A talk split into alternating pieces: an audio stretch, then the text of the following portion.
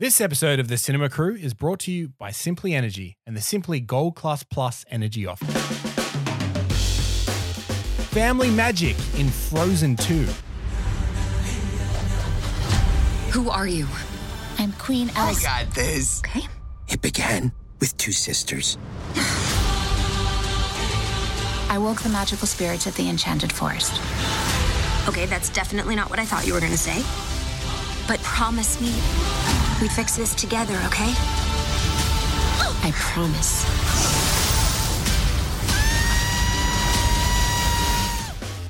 And a good old fashioned whodunit in Knives Out. My grandfather didn't commit suicide. Did you spit foul play? This is a heinous crime. None of them are murderers. We are the Thrombeys, damn it! You were counting on that inheritance. Weren't you? If I could pause. You know something. Spill it. There is one guilty party behind it all. Knives Out. That's this week on the Cinema Crew. Hello and welcome to the Cinema Crew, the podcast that talks new movies every week. Now, my name is Michael Campbell, but just because we're friends, you can call me Cambo. And joining me, as always, is Vari McIntyre. Hello. And Dan Miranda. Hello. Now, your chance to win a Gold Class Double Pass coming up just a little later on, thanks to Simply Energy and the Simply Gold Class Plus Energy offer. But first, This is it. Everyone ready? You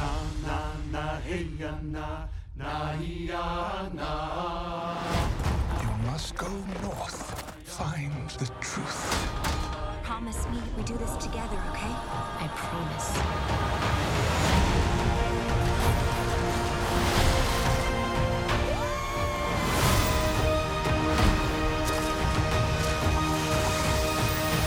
What is there left to say about Frozen at this point? I know it. You know it. Seemingly every kid on planet Earth became obsessed with it. It's based loosely on the Hans Christian Andersen story, The Ice Queen, and stars the voice talents of Kristen Bell, Josh Gad, and the wickedly talented Adele Dazeem. Can the sequel possibly live up to the hype? I don't think that's her name. What's that? I don't think that's her name. Isn't it Idina uh, isn't Menzel? paying- Yeah, like homage to- Oh, Mara, you've walked straight into my trap. Yeah, yeah, yeah, yeah. Oh, right. so I just wanted to bring this up because it's too funny Yeah, not yeah. to bring up. of course. In 2014 Academy Awards, John Travolta was deemed the man to introduce Idina Menzel, who plays Elsa. Elsa, yeah. and he decided to introduce her like this. gorgeously empowering song, Let It Go, from the Oscar winning animated movie Frozen. Please welcome the wickedly talented one and only Adele Dazeem. so now it's become almost a curse for Yeah. poor Idina Menzel Yeah. that everyone calls her Adele Dazeem.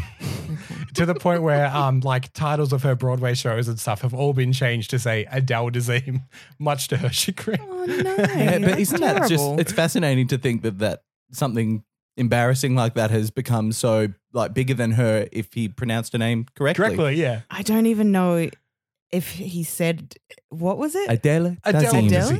Because it was more like,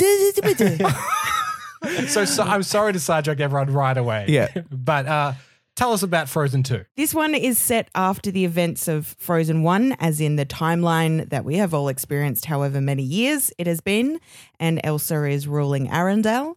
But she is drawn by a mysterious siren song calling from a far off land that holds buried secrets about Arendelle's past and the origins of her own powers. Mm.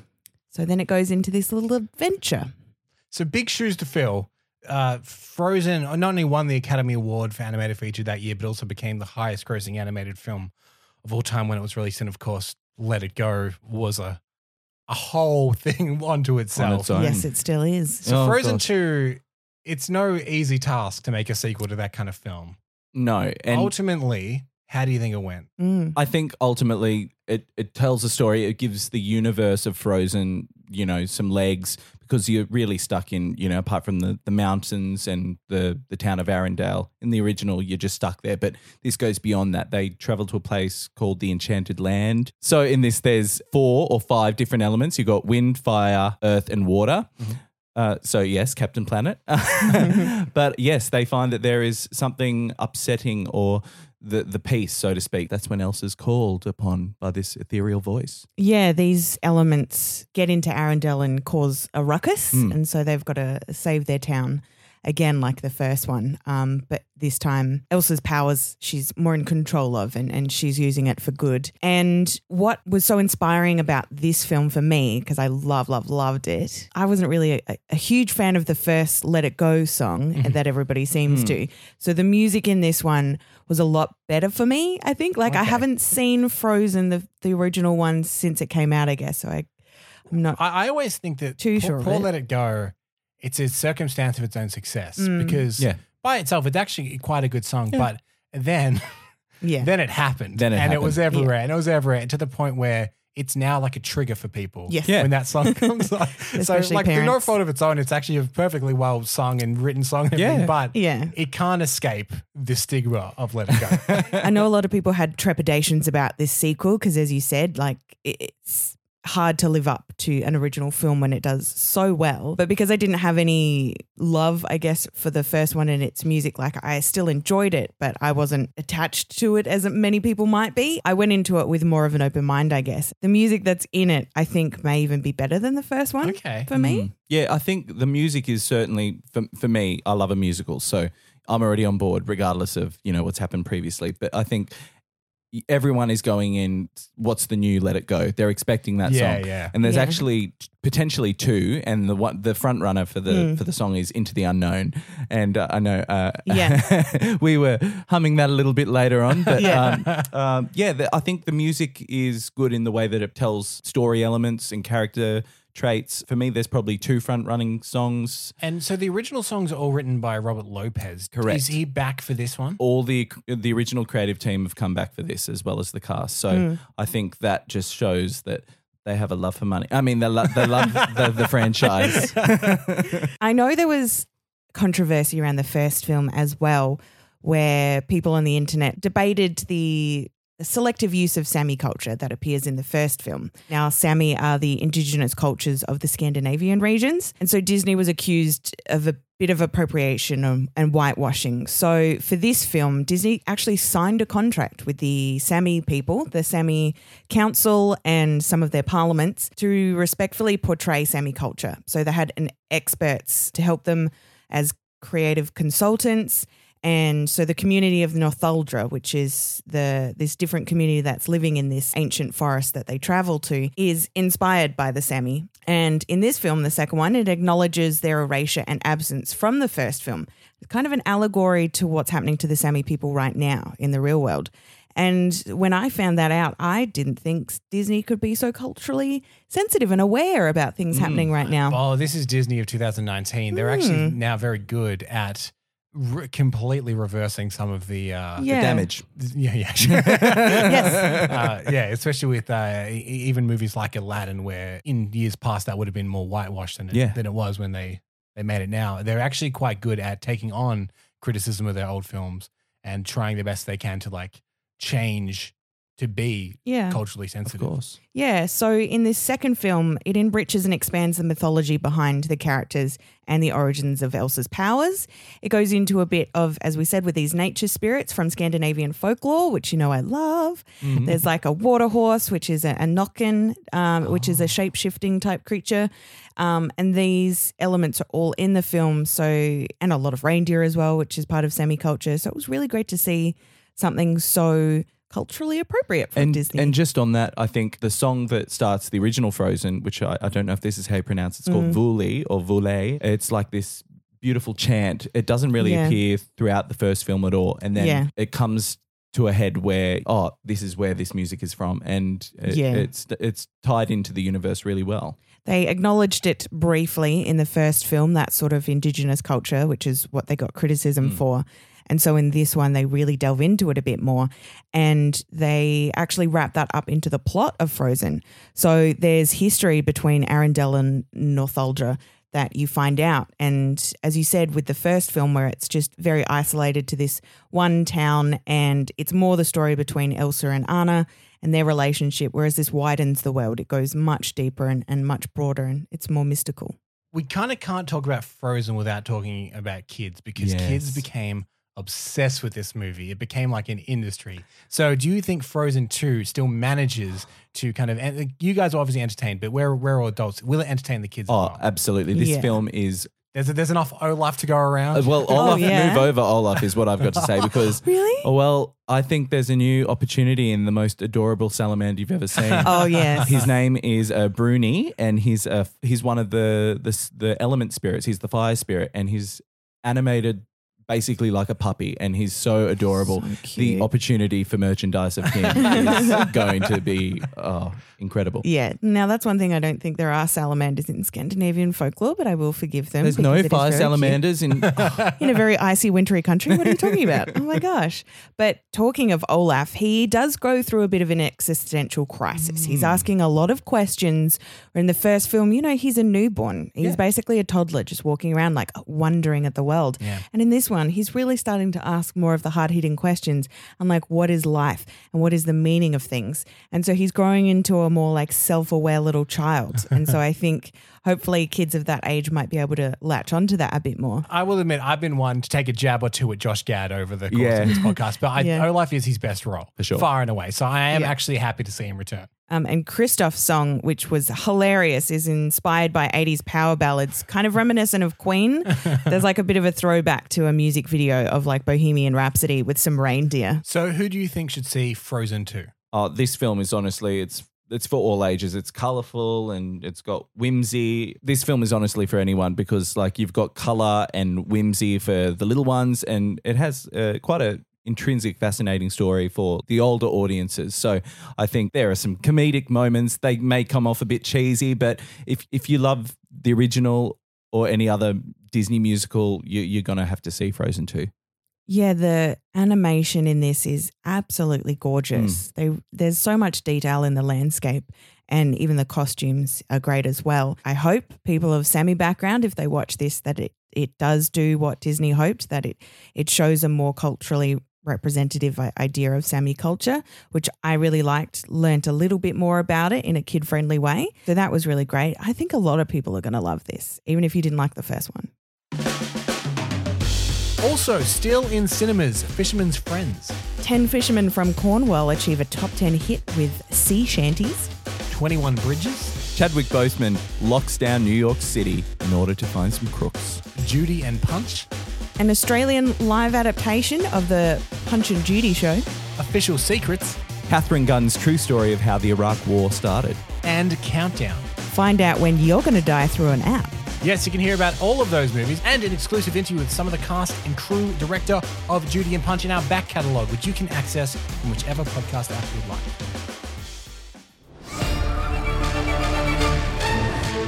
If I could pause, why are we doing all this? Let's back it up. The family has desperate motives. And when good people get desperate, the knives come out. You know something. Spill it. I suspect foul play.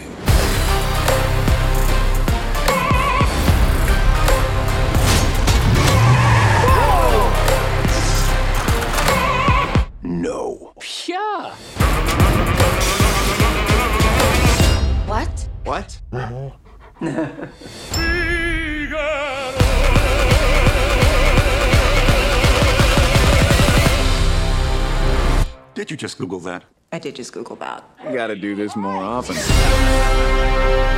The cast behind Knives Out is something of a filmmaker's dream. Between Oscar winners, well established movie stars, and brand new up and comers, Rian Johnson's latest film, an old fashioned whodunit, seems to be a throwback to Hollywood of yesteryear. Dan, is it a trip worth taking? It's running on the coattails of last year's uh, Murder on the Orient Express. You know that who done it, but it, uh, it's in a more contemporary setting, and it's akin to, in my opinion, the more superior 1985 classic Clue. but the the one comparison with that is both of these films have a galaxy of stars that Absolutely. on their own right are just incredible and it's complete delight this film after the death of the patriarch harlan thrombey the infamous novelist he he celebrates his 85th birthday celebration and he's found to be dead and so the detective benoit blanc played by daniel Craig. name. oh it's incredible like he he questions each of the extremely eccentric family members and staff to uncover the truth of what the late author's demise actually was. Now, I think before we even get into this, it should be said this is a difficult film to review Mm. because there's certain elements to it that, that you don't want to give away that make it different. But we we can't. We're gonna have to talk around it a little Yeah, bit. Yeah, yeah, for sure. So bear in mind that we're going to give you the the bare minimum to know about this movie before going in. That being said, it's best to go in, I think, as blank as possible. Absolutely. Benoit Blanc. Which I must say, Daniel Craig does an incredible southern drawl. Mm. I love it. I anytime that Daniel Craig doesn't play James Bond, he has the best time. Of course. I don't know if anyone saw Logan Lucky, but he played like a criminal uh, again with the southern Yes. accent. Yeah. He always like comes so alive, and then he looks so sad when he's James Oh. Bond. but in this one, as it's been said as a modernized murder mystery, it's been likened to like an Agatha Christie Yeah, definitely. style murder mystery. And that was quite misleading for me because when I saw those connections, I thought that it meant it was based on an Agatha Christie novel. Oh. I must have misread them. So I went in thinking, oh, this is a novel. But no, it's completely new story by um, Rian Johnson, who wrote and directed Looper as well and, and a few other great Yep. films. Brick Brothers Bloom, and controversially, Star Wars: The Last Jedi. Ooh. Oh, yes. There is, and he's actually come out and said one of the characters in this is based on the trolls that did not like Yes, Star yes. So Wars. yeah, you, you you can knowing that information, you can see it. Like it's simple when you go in. Absolutely. It's it's almost his venting about the the online trolls that attack that movie. Mhm. So for me, when it comes to whodunits, I, I like to see an equal screen time or you know measure on each of the characters. And I think one actress who steals the show without fail is Ana de Armas. Yes. She's incredible. I was so happy. Mm-hmm. I, I've, I've had such a crush on this girl since I saw her in Blade Runner 2049. Yeah. I love her. I think she's absolutely wonderful. And I, I actually wasn't even aware she was in it. So when she popped up, I'm like, oh, it's Ana Mm. de Armas. That's great. And then she she does like there's established there's like Chris Evans, there's Jamie Lee Curtis, and somehow she comes away as like the MVP of this movie. Yeah. And what I liked about this movie, and it's something that people either like or don't like about Rian Johnson movies, he tends to take convention and flip it on its head a little bit. And, you know, again, we're, we're trying not to give away too much, but there's an established thing that a whodunit's done through a certain point of view. And this is actually who done it through a completely new point of view that I haven't really experienced before, Yeah. which made it kind of fresh. Yeah. There are a couple of different perspectives in it as well. As you said, Dan, there isn't a lot of focus on maybe establishing who could have done it. Mm. But with such an, a big ensemble cast, I at least appreciated that there were distinctive characters and they all had uh, strong Yeah, for sure. So they clash a lot, which was great because, you know, at the heart of any family story, a dysfunctional family is the best one. And there's a lot of dysfunction. So that, yeah, the relationships between the characters was what was interesting. And it was this character, the the housekeeper or, or nurse, Marta, who was the outsider of this. And I guess she was an outsider as an actor as well, because all of these other ones are big stars. And um, she's not so much of a big star yet. I'll what, I, what I really like as well is I well, and I'll say this: I think that your enjoyment of this movie, and it's an incredibly fun movie, Mm. is purely based on whether or not you're willing to go along with the fact that it is this weird 1970s style murder mystery plot. And in fact, I think of the divisive things I've seen about it, some people thought like they weren't prepared for it to be so kind of unashamedly a murder mystery. There's monologues of ah, but you were there, but then this was happening. Like Yeah. it's got all of that. The and so when I came out of it, I came out of it saying I thought it was really fun. And someone I was with was like, seemed weird. like you know what I mean? So I think as long as you're willing to kind of go with that, there's so much fun to be had. Oh yeah, Rian Johnson's movies are really weird though. So going into one of his films, you're expecting these motifs that he uses a lot. Like he'll use secret notes that get passed around a lot. The characters, they're all going on journeys. He usually uses contemplative sunsets, you know, things like this that are, are staples in all his films. So you've got to be in that sort of mood that you know he does these sort of quirky left of field stuff. And I will say, if you are a fan of his other films, there are plenty of Easter eggs throughout, sprinkled throughout, that will uh, keep you guessing. Thought the, the way that the convention of a whodunit changed was really interesting and really fun. And Daniel Craig is obviously having a great time. My only fault is at the end, there's the classic whodunit situation where you, things will always kind of fall into place. The very end of it felt too conventional to a regular who done it when the whole start of it had been so against that. Mm. And that's my only thing I think is I had such a great time, but when it got to the end, I was like, I don't know if it for me landed that last, very last ending bit. Okay. I felt satisfied by the ending. Well, that's good. Yeah. Mm. So it, it, it's really about, I guess, what you expect from it. Either Yeah. way, Yeah. um, that that's that's my only criticism of it. Is the very end? I was like, oh yeah, that seems like a, a regular murder mystery to me, But- but the rest of it had been so different. Mr. Blanc, I just buried my father. Why are you here? I suspect foul play. I will say there was something kind of fun as well in seeing Chris Evans, who for the last 10 years has been the virtue of goodness and Yes. righteousness, be such a horrible character Oh, because he is the black sheep of the family. He's abrasive. He's kind of a rich, entitled brat. Which is actually the role Chris Evans used to always play Hmm. back in like not another teen movie, that era Chris Evans with Johnny Storm and stuff. And he's so good at it. He's Yeah. so good at being the worst that it was fun. Again, like Daniel Craig, like Ana de Armas, you can see that these people are obviously just loving these characters that they're getting to play. Yeah, yeah, that's a real standout as well when the actors are clearly enjoying themselves and have real connections with each other. That really comes across on screen. So, who do you think should see Knives Out? The cast in this film shine so brightly that it, I would see the film purely for the cast. And for those maybe uninitiated, do you want to list off some We've of the got stars Jamie who've Lee done- Curtis. We've got Ana de Armas, Christopher Plummer. We've got Toni Collette. Toni Collette. We've got We Catherine didn't even mention Toni Collette. She's so good. She's so hilarious. so yeah, there are a few of the people that are in this film, and I think I really admire how Rian Johnson goes down a.